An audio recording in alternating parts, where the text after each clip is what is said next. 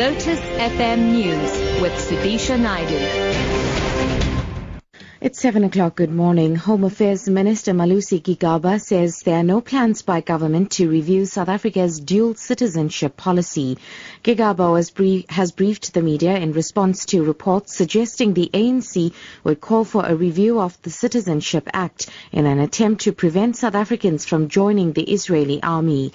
The minister explained that the legislation allows for South Africans to fight for another country's army as long as they are not fighting against South Africa we would appeal for calm so that um, nobody should uh, feel that views expressed by any person, chairperson of a committee or member of the leading structures of the ruling party do not necessarily reflect, the views of government, cabinet, uh, or the Department of, of Home Affairs in particular, and certainly do not reflect the collective decisions of the ruling party itself.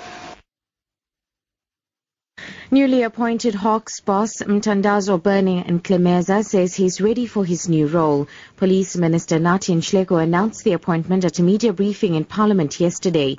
Ntlemeza has been acting in the position since Anwar Dramat was suspended in December and resigned in April. Ntlemeza says his track record speaks for itself. I think in the world of South Africa, when you measure detectives now, I'll be number one or number two. Mostly all the deputy provincial commissioners who are leading investigation in this country, they are from these hands, my hands.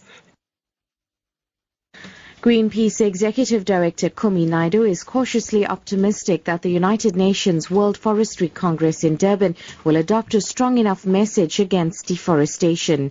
The Congress is focusing on the preservation of forests as one of the ways to try and curb climate change.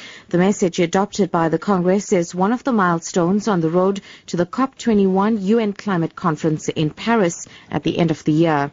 Naidoo handed over a 100,000 signature petition against plantation plantations to a WFC representative after thousands of school children and activists marched to the Congress. Here in Africa, we have the second largest forest in the world, which is the Congo Basin Forest, and we have uh, the EU, China, US, and so on, who are illegally logged timber from there is actually getting into those markets and we're calling on those governments to actually put in place clear laws that will ensure that the most important ecological asset of Africa which can be protected and we hope that the World Forestry Congress will bring a voice that actually supports that demand.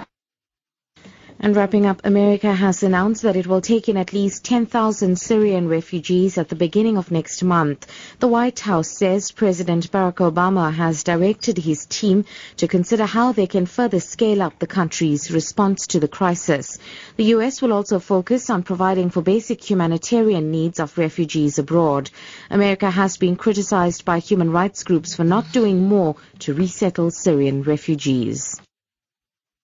Top story Home Affairs Minister Malusi Gigaba says there are no plans by government to review South Africa's dual citizenship policy. For Lotus FM News, I'm Sudisha Naidu.